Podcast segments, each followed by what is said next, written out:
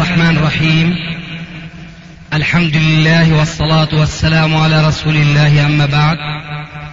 فهذا أحد أشرطة سلسلة الهدى والنور من الدروس العلمية والفتاوى الشرعية لشيخنا المحدث العلامة محمد ناصر الدين الألباني حفظه الله ونفع به الجميع. قام بتسجيلها والتأليف بينها محمد بن أحمد أبو ليلى الأثري. إخوة الإيمان والآن مع الشريط الثاني عشر بعد المئة الرابعة على واحد تحت عنوان في مصطلح الحديث ومسائل دعوية. تم تسجيل هذه المجالس العلمية في حج 1410 هجري. نعم يا عطشان جزاك الله خير. أرواني الله وإياك شيخ. آه يعني البداية في طلب العلم. كيف شيخنا؟ كيف؟ إي نعم. لا كيف؟ لأن المسألة تختلف من إنسان إلى آخر من بلد إلى آخر. فحسب الظروف وحسب النبوغ وحسب الاستعداد الفطري. بشكل عام يعني. آه. بشكل عام كيف يعني؟ يعني المنهج العام اللي تربى عليه يعني طلاب العلم واستفادوا يبدأ بطلب العلم كما يبدأ الأطفال الصغار من ألف ثم إذا تعلم القراءة والكتابة إذا تعلم القراءة والكتابة أقول يختار على الطريقة القديمة شيخا من أهل العلم والفضل يعلمه مبادئ العلوم مبتدئا بالفقه ومبتدئا منه بما يتعلق بتصحيح عبادته وبالعقيدة بتصحيحها ثم يتعلم يسمى الاستعانة بشيخه. بد من دراسة العلم على أهل العلم. لكن هذا قد لا يتيسر. ولذلك أقول يختلف إنسان إلى آخر. قد لا يتيسر أهل العلم على الطريقة القديمة. لكن يتيسر مدارس ابتدائية وتوجيهية وثانوية ونحو ذلك. فلا بد من الدراسة حينئذ لاكتساب المبادئ الضرورية من معرفة القراءة والكتاب ونحو ذلك. ثم إذا لم يجد من يرشده ويدله على دراسة العلم وعلى طريقته فيعتمد على نفسه. كما فعل الرجل الذي يحدثك فهو طلب العلم بنفسه بعد أن طلب العلم على بعض المشايخ وأخذ بعض المبادئ من العلوم ثم انطلق يمشي لوحده. الله يحفظك السلام عليكم. وعليكم السلام. جزاك الله عن الإسلام مسلما خير جزاء الله يجزيكم الخير جميعا. آه، سمعنا أن هناك حديث أو حديثين يتصل إسنادهم إليك. هل هذا صحيح؟ يتصل الإسناد. إلي؟ إي نعم. لا ليس صحيح. أنا لا أعنى بهذه الناحية. جزاك الله خير. يقول السائل أيضا ما دام فضيلة الشيخ بعض الصحابة ثبتت روايتهم عن بعض التابعين فكيف يحتج بمراسيل الصحابة؟ بمن هذا السؤال؟ لأحد الشباب من عندنا من الجزائر. الخط سهل. هل هذا أحد الشباب يعترض على علماء الحديث؟ وهل هو من القسم الأقل ولا القسم الأكبر؟ الذي ذكرهما ربنا في القرآن الكريم. فاسألوا أهل الذكر إن كنتم لا تعلمون. فهل هو من أهل الذكر أم هو ممن لا يعلمون؟ لا هو ممن لا يعلمون. إذا فاسأل أهل الذكر. أهل الذكر يقولون له نعم. مراسيل الصحابة حجة. سواء هو فهم ذلك أو لم يفهم اقتنع أو لم يقتنع لأنه ليس من الضروري أن يكون سؤال يسأله السائل الجاهل أن يعطى له الجواب بحيث يطابق جهله. لا ومع ذلك فالجواب عند أهل الحديث معروف. صحيح روى بعض الصحابة عن بعض التابعين لكن هذا نادر جدا. النادر كما هو مقرر في علم الفقه. لا إيش؟ لا حصل فلا نعطل نحن الاستفادة. رسول الله صلى الله عليه وسلم في مثلا رجل بدر فنقول هو كان صغيرا. إذا هذا من مراسيل الصحابة. لا يمكن يكون أخذ من تابعي بهذا الإمكان نقول كما قال ابن عمر في غير الحادثة اجعل لعل عند ذاك الكوكب لأن الأصل أن الصحابة يثقون بعضهم ببعض أكثر مما يثق آه، أحدهم بمن بعدهم. ثم إذا افترضنا أن آه، صحابيا روى عن تابعي بتكون روايته عن هذا التابعي ولو جئناه أي ولو افترضناه أنه يكون من مراسيل التابعي لأنه رواه عن تابع رسول الله. فيكون هذا الصحابي آه، حينما روى الحديث عن التابعي واثقا به. وليس كرواية التابع عن تابع ونحو ذلك لأن الله زكاهم. إيش الدخان؟ هذا كان في مجال على الجمرات شيخنا آه فيما اليوم. هلا بكون في زحمة؟ ها؟ في زحمة؟ الساعة 9 الآن. هذا هو. في زحمة.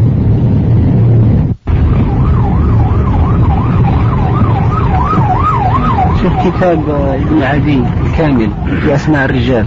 الكامل في الضعفاء آه الذي طبع. يعني ما رأيكم في هذه في هذا المطبوع؟ سيئة جدا القائمون على طبعه جماعة تجار لا خلاق لهم.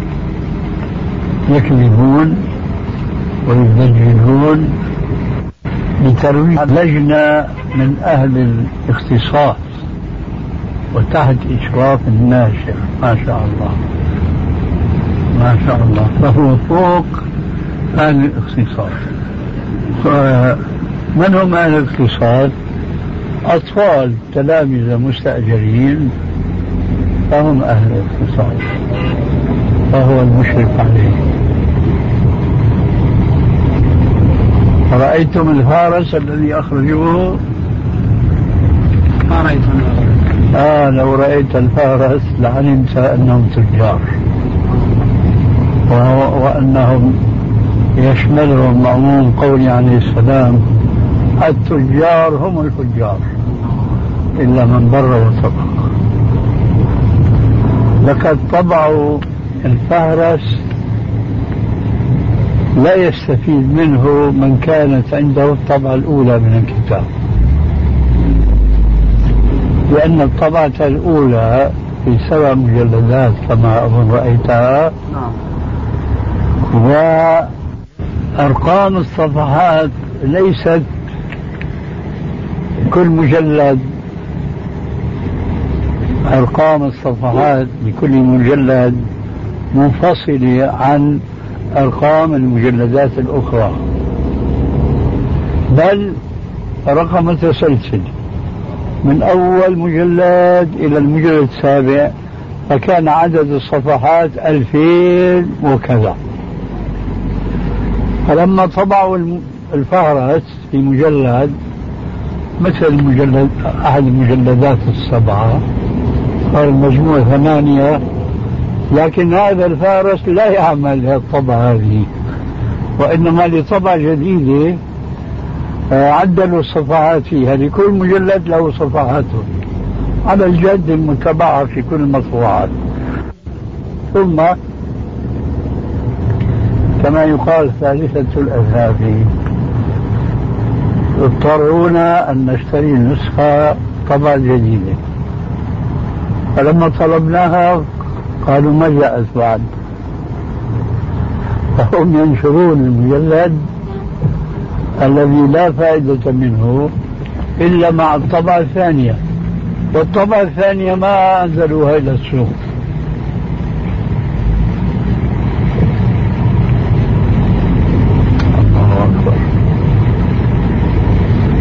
وفيها أخطاء فاحشة.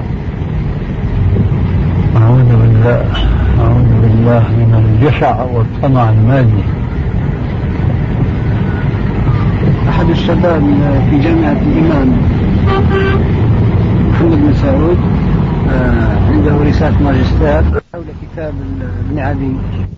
وقال آه، يعني نفس الكلام فيها تصحيحات رهيبة جدا. قال إلا أنه تبين لي أن الإمام ابن عدي كان يعني أعجميا فكانت عنده لا هذه أمر سهل جدا. هذا مثلا بينصب المرفوع وبيرفع المنصوب لكن لا في مثلا يزيد يكتبه بريد وبريد يكتبه يزيد فتضيع الترجمة من أصلها. هذا صحيح معروف عن آه، ابن علي. كان حافظا ولم يكن مثقفا.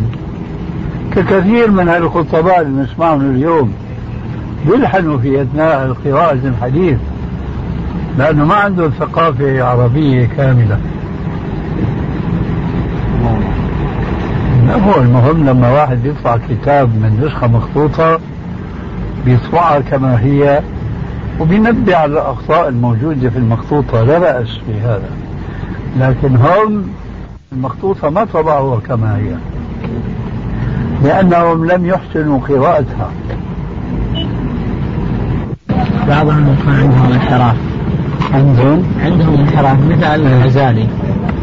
هل يجوز يعني تحذير الناس من هؤلاء؟ نعم يجوز يجب أن تكون عبارة بحيث لا يفهم الناس أنه هناك حقد وضغائن ونحو ذلك.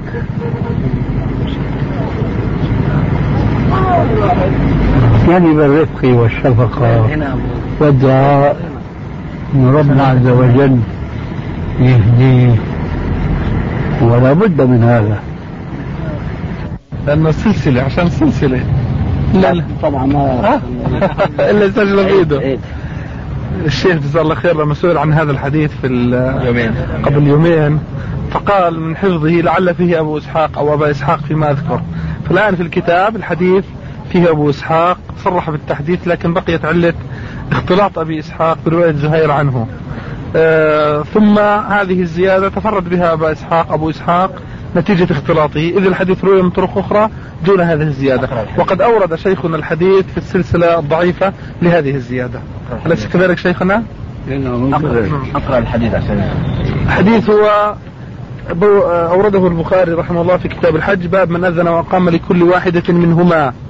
يعني الجمع بين الصلاتين. ثم قال حدثنا عمرو بن خالد حدثنا زهير حدثنا أبو إسحاق قال سمعت عبد الرحمن بن يزيد يقول حج عبد الله رضي الله عنه فأتينا المزدلفة حين الأذان بالعتمة أو قريبا من ذلك فأمر رجلا فأذن وقام ثم صلى المغرب وصلى بعدها ركعتين ثم دعا بعشائه فتعشى إلى آخره. فهنا ذكر ركعتين هو البحث الذي يشير إليه شيخنا. هي تعليق شيخنا؟ نعم يا عطشان جزاك الله خير.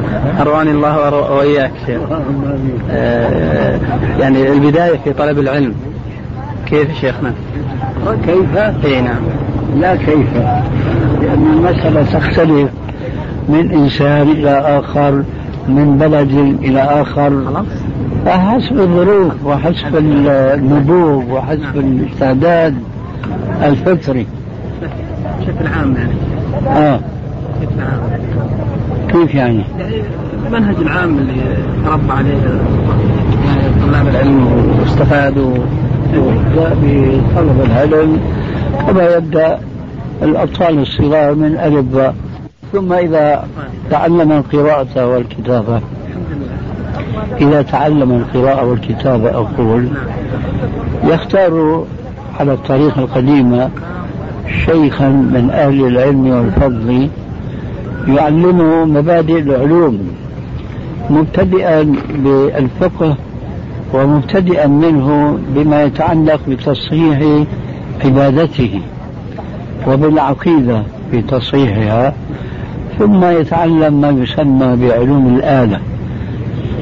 مبادئ هذه العلوم كالنحو والصرف ونحو ذلك وهكذا يمشي في سلم العلوم حتى يتمكن من قراءة الكتاب الذي يقرأه ويفهمه بنفسه دون الاستعانة بشيخه.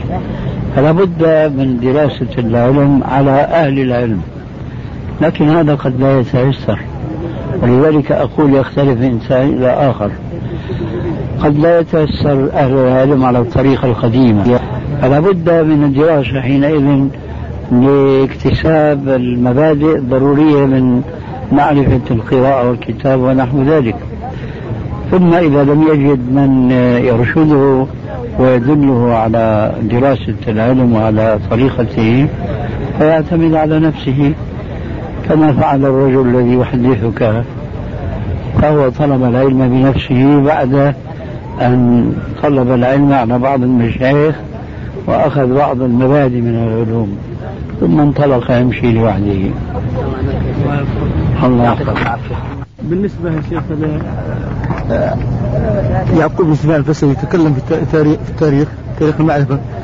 تكلم على أبو إسحاق والأعمش عن عنتهما. قال ما لم يعلم أنهم دلسوا فيه فيكون على الاتصال يقول لأن الأصل فيهم يعني ثم يقول ما لم يعلم أنهم دلسوا فيه فهو يحمل على على على السماع فما رأيك لماذا؟ هذا يقال في كل مدلس لا لا اختار ثلاثة بس. أنا أذكر منها أبو إسحاق والأعمش ونسيت الثالث لكن يقول هؤلاء اختص هؤلاء جميل يجب أن نعرف ما الذي حمله على هذا التخصيص حتى آه، نتجاوب مع تخصيصه. أما أنا شخصيا لا أعلم هذا التخصيص له وجه. طيب يقول لأن يعني ممكن نقول أن أبو إسحاق والأحمس الأصل فيهم أنهم أئمة ثقات والتدريس طارئ عليهم. ف وإن كان سمع من شيخه مثل الأعمش عن أبي صالح هو مكثر عن أبي صالح. فما لم يعلم أنه دلس عن أبي صالح لأنه سمع من أبي صالح فيحمل على السماع هذا قول الذهبي أيضا في الميزان بالنسبة للأعمش. إذا أكثر عن شيوخه وعن عنه فتقبل لكن المشكلة أن إدراكنا لسبب الاستثناء ما هو واضح وما هو ظاهر. أنا سئلت قريبا منذ يومين أو ثلاثة عن هذه المسألة. قلت الظاهر أنهم لكثرة روايتهم عن أئمتهم. نعم. في مجموع ما رووا آه، وكثرة اتصالهم بهم آه، ليسوا بحاجة إلى أن يرووا الحديث عن غيرهم. وحينئذ فيكون العلة في تشكيك عن معنتهم هو قلة تدليسهم. وحينئذ يدخل في المرتبة الأولى أو الثانية في حدود تصنيف الحافظ من حجر. تحمل على السماع يعني. أيوة. والعلة هو قلة التدليس. يعني هذا هو الوجه والله أعلم. بس آخر سؤال يا شيخ. بالنسبة يا شيخ لتوفيق بن حبان. آه، يعني أنت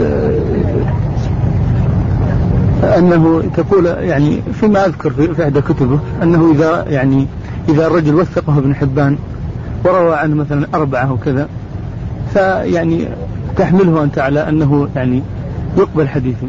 فما مدى هذا القول يا شيخ؟ هو صحيح عندي وليس ولست مبتدعا فيه. وجه الصحة يا شيخ.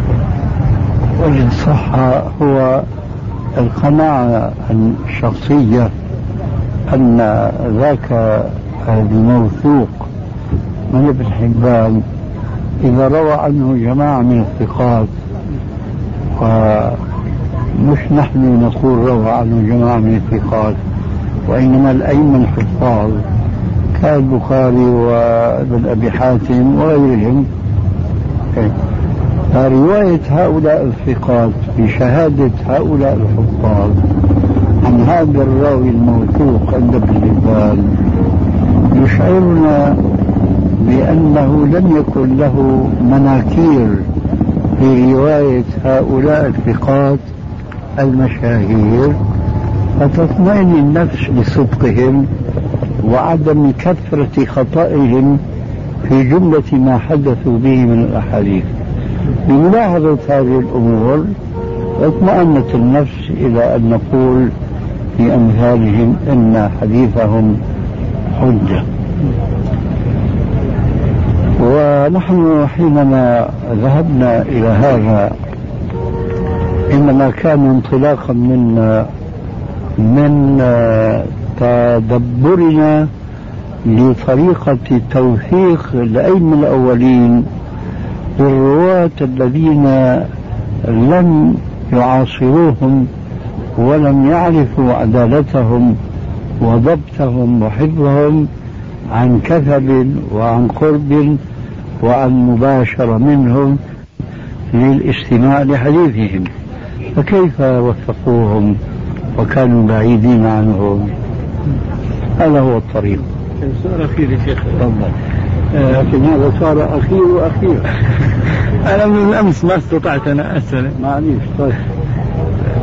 بالنسبة يا شيخ رجل مثلا قال فيه البخاري منكر الحديث وقال فيه أبو زرعة الرازي واهي الحديث. فهل هذا يكون ممن يكتب حديثه أن يكون شاهدا؟ الجواب بطريقة جدلية شرعية. أي التعبيرين فيه زيادة علم؟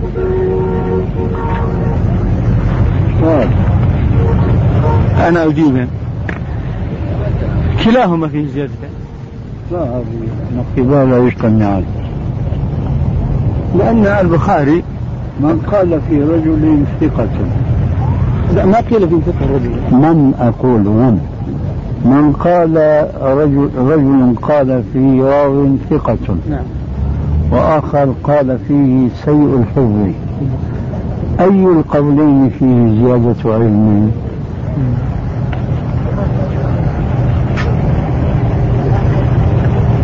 أيضا كلاهما لأن هذا أنا أقول أنا أقول يا شيخ أنا ما أتكلم تستطيع أن تقول بس تروى قليلا.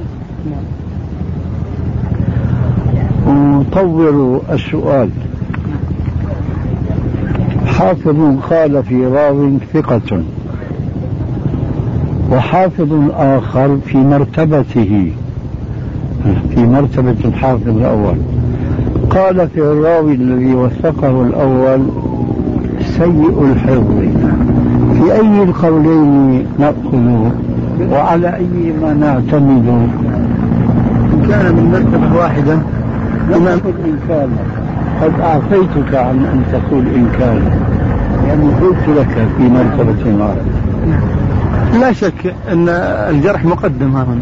لأن اللي قال سيء الحفظ أنه معه زيادة علم. رجعت الآن إلى ما لا لا أنا أقول لك وأيضا قد يق- يقول قائل أن الذي وثق معه زيادة علم أيضا. لا. وأنت لست مجادلا. آه. فما لك ولغيرك؟ حينما تقول قد يقول قائل. نعم.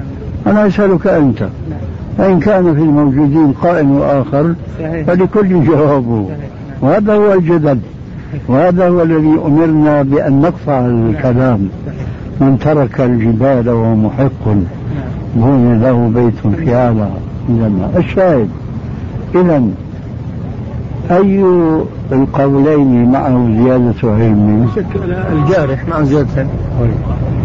الآن حينما قال البخاري في راو منكر الحديث وقال أبو زرعة واهي الحديث أي القولين فيه زيادة علم؟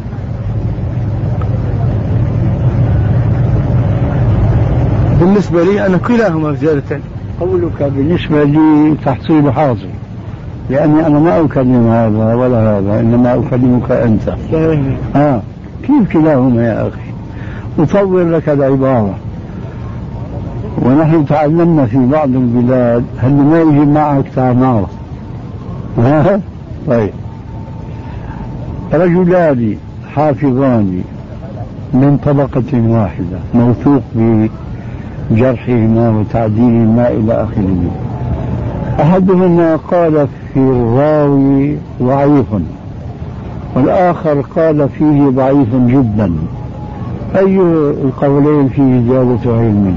الذي قال ضعيف جدا لكن الكلام الراوي اللي أقول لك أنا فرق بين العبارتين. قال في واي الحديث ومنكر الحديث. سامحك الله. سامحك الله. أنا أسأل لأبني مش أسأل لتمشي أنت. لا. إذا كان الذي قال في الراوي ضعيف جدا معه زيادة علم على من قال في الراوي ضعيفا. الآن نعود. آه، قول أبي زرعة في الراوي واهي الحديث. وقول البخاري منكر الحديث. هل هما في الجرح سواء في قوة واحدة؟ حسن. أي العبارتين أشد جرحا؟ نفس قول أبو زرعة أشد جرحا. أشد جرحا.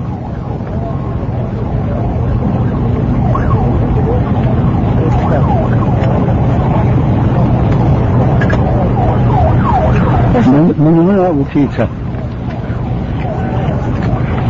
واهي الحديث.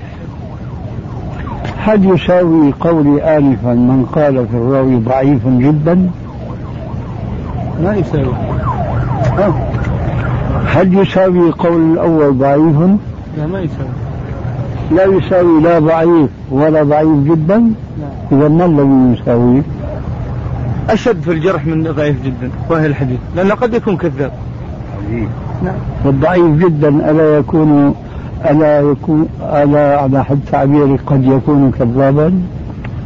أنا ما وقفت على رجل قيل فيه ضعيف جدا كذاب. عجيب الله أعلم. إذا كنت وقفت.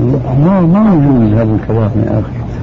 أنت ما وقفت على رجل قيل فيه ثقة ومع ذلك قيل فيه كذاب؟ لا شك نعم طيب.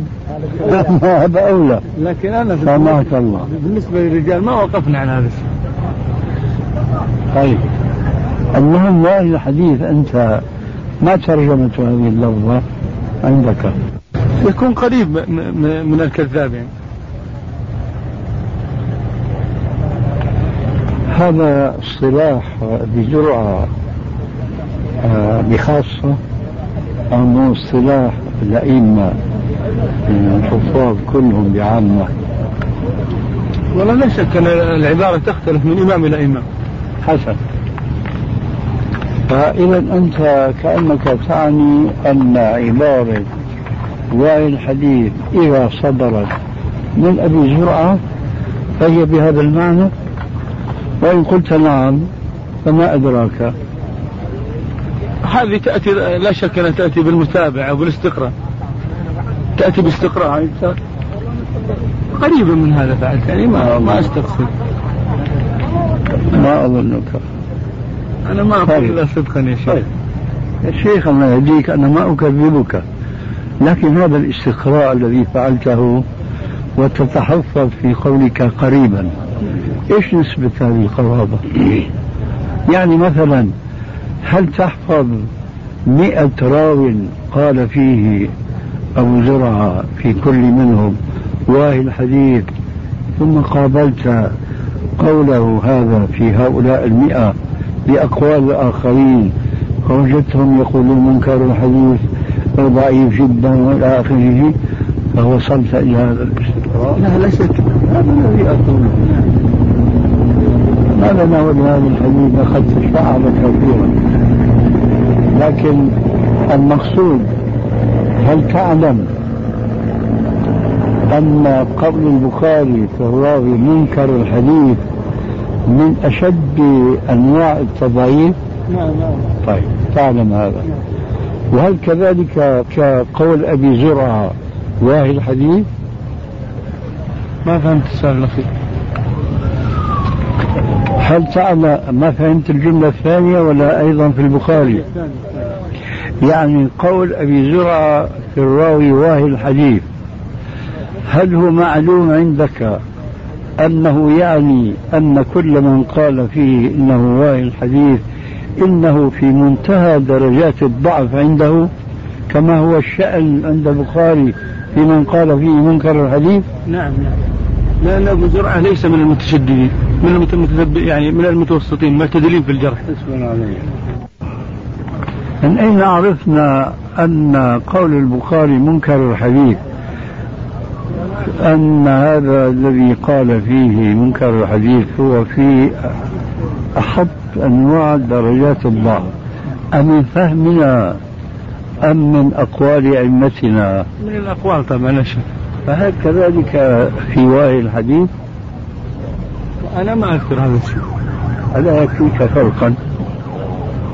أنك أنك معليش أنا فاهم قصدك.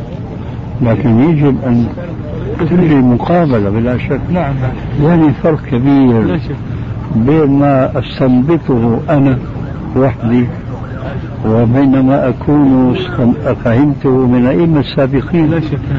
فكل واحد من الحاضرين الآن سيقول أنا أعتمد على ما فهمه السابقين أكثر مما فهمه فلان وعلان. آه. فالآن أنت لما تريد أن تجري مقابلة بين قول البخاري منكر الحديث وفهمك لعبارة أبي زرع واهي الحديث معناها قابلت فهمك بفهم أولئك. وهذا فرق كبير. طيب إذا أنا أريد أن أقول لو سلمنا جدلا أن كلمة أبي زرعة واهي الحديث يعني شديد الضعف وأنا أقول لك بكل صراحة هذا أنا لا أعلمه. لا أعلمه. أي؟ أن أبا زرعة إذا قال واهي الحديث فهو يعني شديد الضعف. لا أعلمه قد يكون كذلك وقد يكون ليس كذلك. لكن نحن مطمئنون لكون قول البخاري منكر الحديث أنه شديد الضعف أكثر مما لو رأينا رأيك في من قال فيه واهي الحديث. حينئذ يعود السؤال السابق الذي أقول عادة في مثله رحمه الله لأننا ما حصلنا جوابه وهو إذا كان واهي الحديث يعني بمفهومك أنت أنه شديد الضعف وبمفهوم العلماء في منكر الحديث عند البخاري أنه شديد الضعف إذا تكون النتيجة مع شيء من التلفيق والتساهل أنهما متساويان وليس كما قلت من قبل أن من أن يقال في رواية الحديث يكون أكثر علما صح؟ أه. لكننا إذا لاحظنا الفرق الذي ذكرته لك آنفا نحن نقول من قال فيه البخاري منكر الحديث فمعه علم أكثر ممن قال فيه أبو زرعة إنه واهي الحديث تفضل. شيخ ما أجبت عن السؤال ولا شيء ما أظن. لا تفضل. أقول هل هل يحتج به يعني يكون شاهد هذا الرجل؟ من هو؟ هذا الرجل اللي يقول في منكر الحديث الحديث رجل قيل في عبارة. من, من قيل فيه منكر الحديث بعامة أم من قال فيه البخاري؟ قال فيه البخاري. لا لا يحتج به. لا يستشهد به. يا شيخ انت في بعض المرات يمر رجل مثلا معدي ابو سليمان. يعني اعتبرته شاهد. ما أدري تذكر ما لا ما أذكر بس المهم أكمل حديثك ليس هناك إلا قول البخاري منكر الحديث. وقوله بزرعه وهي الحديث. نعم في التهذيب هكذا. طيب فإذا أنا بجوز أنني فهمت هذا الحديث بمعنى أنه ضعيف. ولم أطمئن لقول البخاري بأنه شديد الضعف واعتبرته شاهد. ها؟ هذا هو المخرج نعم. الحافظ بن حجر اختلف اجتهاده في كتابين الأول التعريف عن التدليس بمراتب الموصوفين بالتدليس والكتاب الثاني النكت على ابن الصلاح. ومن المعلوم أن الحافظ قد قسم مراتب رواة المدلسين إلى خمسة أقسام. فنراه أحيانا في كتابه التعريف يحدد مرتبة الراوي في المرتبة الثانية. فإذا رجعنا إلى النكت نجده يضعه في المرتبة الثالثة والعكس بالعكس وهذا تكرر منه رحمه الله كثيرا. فهذا من لأن المسائل الدقيقة التي هي من وارد النزاع أمر طبيعي جدا أن يختلف فيه رأي العلماء.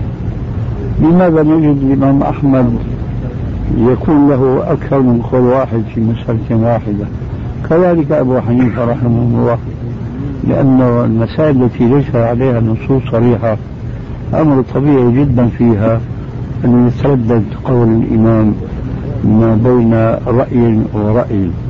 وهذا نراه في كتب كل العلماء سواء كانوا فقهاء أو محدثين. فهذا لا إشكال فيه ولا اعتراض أبدا. نحن أنفسنا وقعنا في مثل هذا كثيرا كثيرا جدا. هذه طبيعة البشر. و... وعلى طالب العلم حين ذاك أن يجتهد في ترجيح قول على قول في حدود ما آه، أوتي من علم لأنه لا بد له من أن يميل إما إلى ما في النكت أو إلى ما في رسالة تدليء المدلسين جل عليك بعدين خاصة إذا كان المسجل شغال. لا لا ولا ولا الله يغفر لنا. آمين. الله الشيخ آه تعلمون فضيلتكم الآن في الجزائر عندما نخاطب بعض الشباب بالتصفية والتربية وأنه لابد من أجل استئناف الحياة الإسلامية الحقة لابد بر... لابد من الرجوع بالمجتمع إلى العهد الذي كان عليه السلف الصالح علماء وغير علماء. فيعترضون علينا فيقولون لا يشترط أن تكون الكثرة الكاثرة من المجتمع المسلم على هذا المنوال بل يكفي أن يوجد الغالب أو توجد جماعة متكتلة على فاهم هذا المنهج ومتفقة عليه ولا يشترط أن يكون جميعهم كلهم. فنعترض عليه فنقول بل لابد أن أن نرجع بهم بالجميع أو بالأكثر الأغلبية. فقضية الشيخ التصفية والتربية يعني هل يشترط أن تكون في الغالبية أو؟ هو اعتراضهم صحيح. ولكن هذه الكثرة التي يشيرون إليها هل يعني هي تحققت؟ هل حققوها؟ هذا هو فأنت اقنع بالقليل أخي ترزق بالكثير. اقنع بالقليل. أولا اقنع بالقليل من حيث المناقشة والمجادلة. هذول الجماعة لما بيوردوا هذا الإشكال فهو إشكال صحيح من الناحية الشرعية بلا شك لأن الله عز وجل يقول وإن تطع أكثر من في الأرض يضلوك عن سبيل الله ولكن أكثر الناس لا يعلمون ولكن أكثر الناس لا يشكرون. وهكذا. فإيرادهم صحيح. ونستطيع أن نغير العبارة الآن فنقول إنها كلمة حق أريد بها باطل. كلمة حق لا نناقشهم فيها لأنه أصحاب الرسول عليه السلام الذين هم وضعوا النواة للمجتمع الإسلامي وللدولة الإسلامية كانوا قليلا جدا لكن رباهم الرسول عليه السلام على عينه وأحسن تربيتهم وعلمهم أحسن العلم وهكذا. لكن هؤلاء حينما يقولون لا يشترط أن تكون الأغلبية الساحقة من المسلمين أن يكونوا على هذا النهج القويم الذي نشرحه نحن وذكرته أنت آنفا. ولذلك فهذه كلمة لا يحسن بالمسلم السلفي أن يناقش فيها لأننا سنقول كم عدد المسلمين اليوم على وجه الأرض؟ مليون؟ طيب هل يعني هناك مسلم عالم يقول يجب أن نصلح منهم الملايين؟ وهذا لا سبيل إليه إلا إذا نزل عيسى عليه السلام وصارت الأديان كلها ملة واحدة.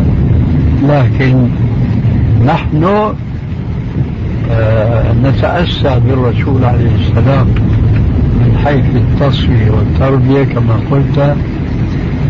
ثم لا نحاول أبدا أن نطمع في إصلاح كل كل الناس أو جل الناس.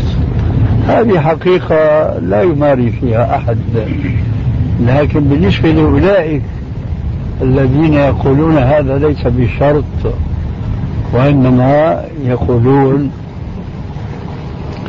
أنه لازم يكون من هؤلاء كثرة طيبة وليسوا يكونوا الأكثرية نسألهم حينئذ هل هذه الكثرة وهذا أمر لا ينكتم أبدا؟ هل هذه الكثرة التي أنتم تتكتلون على أساسها هل حقق فيها هذان الشرطان التصفية والتربية؟ الجواب كما قلت إذا أنصفوا لا. إذا أين هذا الشرط الذي رضيتم به معنا في القلة وليس في الأكثرية؟ واضح الجواب؟ نعم؟ طيب. آه، قال الأستاذ مصطفى الزرقاء في كتابه المدخل الفقه العام في المجلد الأول صفحة 191 والإجتهاد الإسلامي قد أقر لولي الأمر العام من خليفة أو سواه أن يحد من شمول بعض الأحكام والشرعية وتطبيقها أو يأمر بالعمل بقول ضعيف إذا اقتضت المصلحة الزمنية ذلك. فيصح وهو آه، فيصح وهو الراجح فيصح وهو الراجح الذي يجب العمل به وبذلك صرح فقهاؤنا وفقا لقاعدة المصالح المرسلة وقاعدة تبدل الأحكام بتبدل الأزمان. فما مدى صحة هذا الكلام؟ أنا بقول الله يهدينا والشيخ مصطفى الزرقاء. المسلم العالم. وليس أن يقال للخليفة أو نحوه كما قلت ولا إيش العبارة المعطوفة؟ أو سواه ها. إيش سواه؟ هم بهذه العبارة يعطون للحكام في آخر الزمان والذين يغرب عليهم أنهم لا يحكمون بما أنزل الله يعطوهم صلاحية تغيير الأحكام بجهلهم من الحاكم الذي يعرف كيف تستنبط الأحكام ويعرف متى تكون المصلحة المرسلة مشروعة ومتى تكون غير مشروعة وهكذا. فهذه العبارة هي عبارة من ليس بفقيه ويدعي بأنه فقيه ولا فقه عنده وإنما هو حامل فقه ليس بفقيه. واضح الجواب؟ نعم. الحمد لله. نحن صلينا معكم في عرفة وخطب أحد الإخوان. فهل قال بها أحد من المتقدمين أنه يشرع للجماعات في عرفة أن يخطبوا غير الإمام؟ لا ما نعلم ذلك.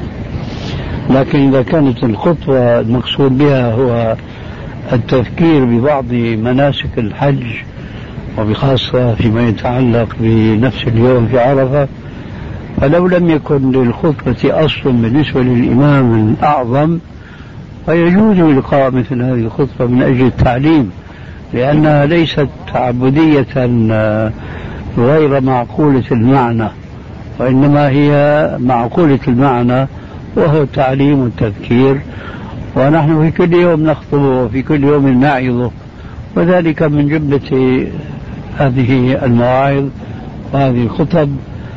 فلا أعتقد أن المسألة تحتاج إلى أن نجد لنا سلفا في مثل هذه الخطبة. هذا جوابي إليك والله أعلم. لكن يا شيخ هناك إشكال وهو ينتفي المقصود من اجتماع الناس مع الإمام في المسجد. فلو أنه ما في اجتماع الناس مع الإمام. حاصل لأن الجمع أكبر من مكان المسجد. نعم. واضح؟ نعم. فإذا المقصود حاصل. نعم. لأن الناس كل الناس خاصة في هذا الزمان لا يتسع لهم المسجد ولذلك كما تراهم الآن هل يجوز في الأصل أن يتفرق المسلمون إلى جماعات في الصلاة؟ لا الاجتماع الاجتماع أفضل. لكن هل يمكن هذا الاجتماع في مثل هذا الجمع؟ لا يمكن لكن فإذا للضرورة أحكام. لكن الله إليك يا شيخ. اجتماع تفرقهم في الصلاة العادية له أصل لأن الصح أنه كان هناك أكثر من مسجد أو مسجدين في المدينة آه، ومتباعدة. نقول في مكان واحد. في منى مثلا. نعم. في منى في عرفات. ليس في المدينة وفي الإقامة. نحن نتكلم الآن حيث نحن. هل الأصل أن نتجمع في الصلاة الواحدة أم أن نتفرق؟ لا شك. لا شك الأصل هو الاجتماع لكننا نتفرق. هذا التفرق هل هو في ملكنا في طوعنا أم هذا آه اضطرارا منا؟ لا تمليه الضرورة هذا هو. نعم. فلذلك قولك الأصل أن يكون هناك يعني الصلاة وراء الإمام. هو هذا صحيح هو الأصل. لكن هذا غير ممكن اليوم لكثرة الحجاج ولذلك فهم بحكم الضرورة متفرقون. طيب يا شيخ عفى الله عنك. أما يقال أن هذه الحاجة موجودة في المتقدمين ولم يحدثوا ذلك. بأن يقدموا يعني لم. لم. لم يفعلوا خطبة مستقلة هل هل أحدثوا صلاة مستقلة؟ يعني هل صلوا متفرقين تقصد؟ أيوه لم ما أعلم ولا أستطيع أن أجزم بنعم أو لا. إيه؟ أسألوا على ذكر إن كنتم لا تعلمون. يعني حصل يعني جزاك الله خير. لابد هذا يا أخي. في كل عصر فضلا عن هذا العصر الكثير حجاجه. طيب فإذا حصل هل حصلت الخطبة معه؟ اجبتك عما يتعلق بالخطبة. معقول في المعنى. أي نعم. أجبتك عن الخطبة. أحسن الله إليك. وإليك وبارك فيك. جزاك الله خير وفقا وأدبا. السلام عليكم. عليكم السلام ورحمة الله وبركاته. من جدة أتوا هنا لحضور الدروس هل يتمون الصلاة خلف الإمام؟ أجبتهم آنفا. نحن لا نرى وأقول متحفظا. أهل مكة أدرى بشعابها. نحن لا نرى أن الخروج من جدة إلى مكة هو سفر. فإن كانوا هم في عرفهم يرون ذلك سفرا فصلوا معنا قصرا فذلك هو سنتهم. وإن كانوا يرون أن ذلك ليس سفرا فلا يجوز لهم القصر. وكان عليهم الإتمام وقلت لهم إن كان قد أفتيتم بأن هذا سفر فذلك على ما مضى وقصركم صحيح. أما إن كنتم ركبتم رؤوسكم وأفتيتم أنفسكم بأنفسكم فيجب عليكم أن تعيدوا صلاتكم. قالوا كلها؟ قلت كلها. هذا هو الجواب. شيخنا العبرة يا شيخنا لعلك السمع. هل هو بأفراد قليلون من غالب؟ هل هو إيش؟ العبرة باعتبار السفر في العرف؟ أو هل هو باعتبار أفراد قليلين أو الجمع الشعب يعني كله. نعم أحسن يتمرنون الخطابة في المساجد. نعم يحسنون قراءة القرآن والحديث ولا يلحنون. لا طلبة علم. لا بأس. لا نرى في ذلك بأسا. سفرهم نعم. بس بهذا الشرط أن يكونوا يحسنون قراءة القرآن وقراءة الأحاديث كما جاءت دون لحن فيها وخطأ. لأننا نجد جماعة من جماعة التبليغ تسمع بهم ربما. يقف أحدهم لا يحسن يقرأ آية. وهؤلاء جماعة التبليغ يشجعون أيضا أفرادهم على الجرأة على إلقاء الكلمات والخطابة على جماهير الناس. فتسمع منهم العجب العجاب من اللحن والخطأ في الآيات فضلا عن الأحاديث. بل إن أحدهم لا يفتح كتاب رياض الصالحين ورياض الصالحين كتاب مطبوع ومخدوم ومشكل كالقرآن تماما مع ذلك لا يحسن قراءة الحديث. ويخطئ على النبي صلى الله عليه وسلم. وقد ذكر علماء الحديث في مصطلحهم عند التحذير من الكذب على النبي صلى الله عليه وسلم أنه يجب على طالب العلم أن يحفظ لسانه من اللحن والخطأ في حديث الرسول عليه السلام لأنه إذا رفع المنصوبة ونصب المرفوع يكون قد شمله وعيد قوله عليه السلام من كذب علي متعمدا أو من قال علي ما لم أقل فليتبوأ مقعده من النار. هذا نحن نراه في كنا في سوريا والآن في عمان. يخطئون أخطاء فاحشة جدا مع أنه يقرأ من الكتاب. فإذا كان هؤلاء الذين أنت تشير إليهم يحسنون قراءة الآية كما أنزلت وأحاديث الرسول عليه الصلاة والسلام كما رويت فلا مانع من أن يتبرنوا على ذلك. في السفر شيخ يقال أن المالكية لهم جهود المالكية الأوائل لهم جهود معتبرة في خدمة عقيدة أهل السنة والجماعة. أولهم في ذلك الإمام مالك بن أنس إمام دار الهجرة في كتابه الموطأ بث أبوابا فيها الإشارة للرد على الجهمية كباب الرؤية في كتابه الموطأ وغيرها من الأبواب. وأيضا كتاب ابن أبي زمانين المالكي كتاب السنة وكتاب أبو عمرو الطلمنكي الذي وهو كتاب الإرشاد ويقول أنه كتاب مفقود لكن ابن تيمية رحمه الله في الحموية الكبرى ذكر نصوصا منه والذهبي في كتابه العلو أيضا ذكر نصوصا منه. وابن أبي زيد القيرواني في رسالته وابن عبد البر في ثلاثة من كتبه الجامع بين العلم وفضله وفضله والاستذكار والثالث آه الشاهد يعني إيه يقولون أيضا أن حتى القرن الخامس لما جاء ابن ثومر المهدي بن ثومر لما دخل الشمال آه وألف وهو من كلام الغزالي وألف كتابين المرشده الكبرى والمرشده الصغرى وحرم كل كتاب يتصل بعقيدة السلف الصالح. وكان لهذا التحول أثر في كون المتأخرين ليس لهم جهود في خدمة معتقد أهل السنة والجماعة بل كانوا غالبهم أشاعرة. ف يعني اتفق بعض الطلبة في الجامعة الإسلامية عشان نقوم بمعرض يعني نعرض فيه للشباب كتب الأوائل كتب الأئمة الأوائل خاصة كتب المالكية مثل هذه الكتب. فهل تعلمون كتب أخرى للمالكية القدماء والتي خدموا بها عقيدة أهل السنة والجماعة؟ لا أعلم.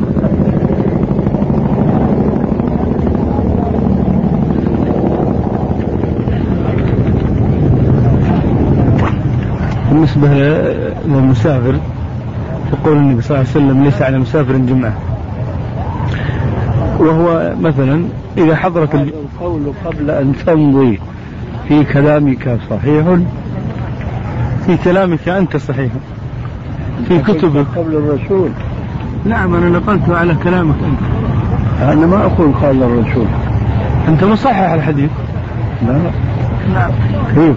صححت الحديث. وين يا أخي؟ في رواية الغليل ليس على مسافر الجمعة في صحيح الجامع جزاك الله خير. بس أنا أشك في هذا ولا بد من المراجعة طيب معلش انظر الحكم صحيح ما في إشكال. نعم. بحث لا في نراجع. نعم. لكن أنا متأكد أنه في الجامع تفضل. نعم. فهذا الحديث يقتضي أن المسافر ليس عليه جمعة. آه ثم هو المسافر حضرت الجمعة. وهو جالس يقول أنا ليس علي جمعة. آه وهو يسمع النداء. هذه حصلت. فقال رجل من من سمع النداء فلا صلاة له إلا من عذر. قال له هذا في من في من عليه جمعة. أما أنا مسافر فأخرجت من هذا الحكم. فما رأيك يا شيخ؟ هو هذا الرأي. ليس عليه جمعة. ليس عليه جماعة لكن عليه ماذا؟ عليه جماعة. الجماعة. لا مش الجماعة جماعة. نعم نعم. عليه صلاة الجماعة. نعم وهذا إذا كان معه جماعة. نعم هو معه جماعة. معه جماعة فعليه أن يصلي ظهرا. ظهرا جماعة. نعم. وليس عليه الجمعة نعم. هذا الجواب صحيح. طيب يا شيخ. آه، من صلى في السفر جمعة فما رأيك يا شيخ؟ هل هذا يعد من البدع؟ سقط عنه ما وجب عليه من الظهر. يعني سقط عنه الفرض لكن هو يتعبد لله عز وجل بصلاة الجمعة والنبي صلى الله عليه وسلم يقول ليس أنا مسافر الجمعة. ليس نفي للفرضية وليس نفيا للشرعية. ولكن النبي صلى الله عليه وسلم ما ثبت عنه أنه صلى جمعة بالسفر. وأنا معك. وليس البحث في هذا. البحث في غيره عليه السلام في من كان مسافرا. فصلى الجمعة. هل يسقط عنه فرض الوقت أم لا؟ الجواب يسقط. أما أن يقال إن الحديث يقول ليس على المسافر جمعة فهذا ينفي الوجوب ولا ينفي مطلق الشرعية. أنا أقول أنه يقيم جمعة ويخطب وكذا. لا هل هذه عد المسافر؟ نعم. لا يقيم. هذا اللبس. وإن أقام وسوى كذا وهو مصر على هذا الشيء يكون مبتدعا.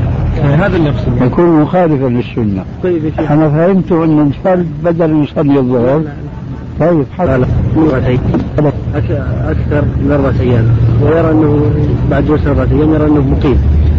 هل يقيم جمعة ولا لا؟ الجواب في سؤالك الجواب هل يقيم جمعة ولا لا؟ الجواب في سؤالك ما اعتبرته مقيما؟ اي بس إنه ما زال إنه يعني ما تقول مسافر يعني. باعتبار إنه ما جاء لبلده. إذا آه، صحح قولك. اعتبرته مقيما إقامة مؤقتة. أم اعتبرته مقيما قد جمع الإقامة. لا أقصد إنه هناك فرق. أقصد إنه مقيم مؤقت آه، لا هو لا يزال مسافرا. ما لم يجمع الإقامة. لكن يقيم جمعة؟ أخي صلاة الجمعة صلبا وإيجابا مرتبط بكونه مسافرا أو مقيما. فمن كان مسافرا فلا جمعة له. ومن كان مقيما فعليه الجمعة.